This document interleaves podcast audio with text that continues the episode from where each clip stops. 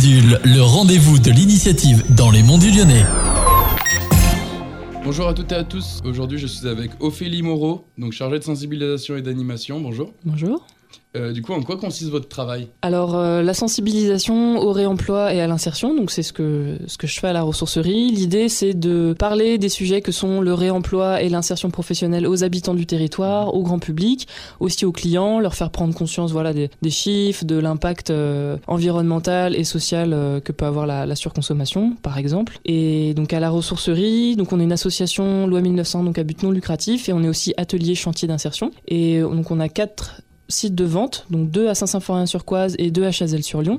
Donc à Saint-Symphorien, on a le magasin et la matériothèque depuis peu. Et à Chazelle, c'est le magasin historique, on va dire, c'est là que tout a commencé il y a une dizaine d'années. Et l'arrière-boutique, qui est nouvel espace culture, librairie et médiathèque. Que peut-on trouver du coup à la ressourcerie ? Alors à la ressourcerie, on peut trouver tous les objets du quotidien, donc des vêtements, de la vaisselle, de la décoration, des jeux, des jouets, sport et loisirs, des meubles, de l'électronique, Des vélos, des livres, voilà, tout ce dont on a besoin. Et comment sont collectés en fait les objets ? Les objets que... alors on a plusieurs manières d'avoir de la matière, de collecter.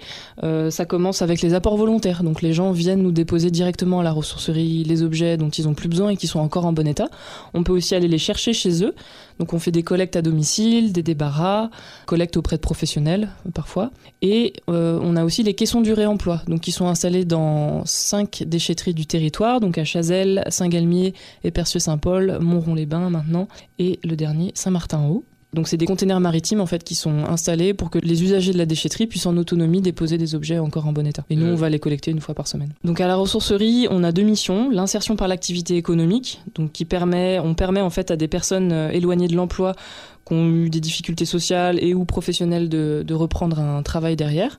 Et notre deuxième mission, c'est la réduction des déchets et le réemploi. Donc on collecte, on revalorise, on redistribue et on sensibilise à la réduction des déchets. On essaie d'avoir un petit impact sur le territoire pour agir en faveur de l'écologie et du social.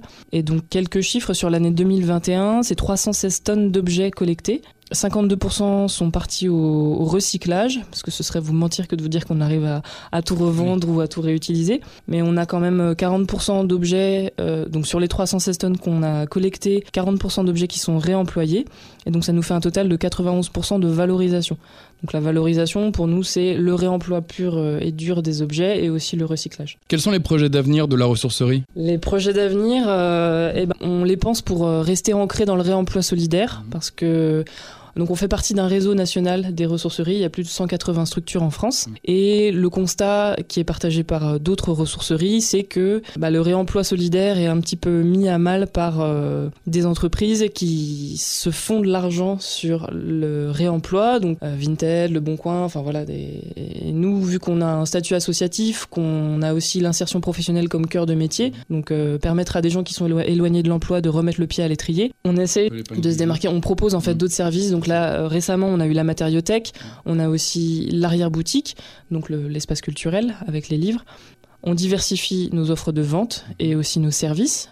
Donc on propose l'aérogommage aux particuliers, toutes les collectes, les débarras dont je vous parlais. Voilà, c'est déjà pas mal. Non, la matériothèque, ça nous prend beaucoup d'espace, beaucoup de temps, beaucoup de ressources. Et l'arrière-boutique aussi. Est-ce qu'il y a des plateformes sur lesquelles on peut vous suivre ? Ouais, sur Facebook, sur Instagram. Ouais, par exemple. Ouais, on essaye d'être actifs sur les réseaux sociaux, donc sur la page Facebook.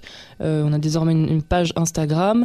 Sinon, le site internet, il est alimenté régulièrement. On a aussi une newsletter.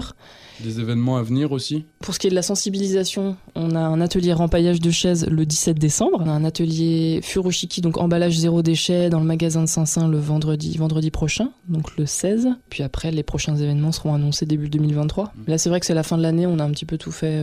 finir pour les fêtes. Et sinon, toutes les fins de mois, à Chazelle, on a les déstockages. Donc là, ça nous permet d'écouler de la matière et on propose des petits prix sur les vêtements, les tissus et les livres. Très bien. Eh bien, merci en tout cas d'avoir accepté l'invitation et l'interview. Merci à vous. Vous souhaitant une bonne journée. Merci, vous aussi.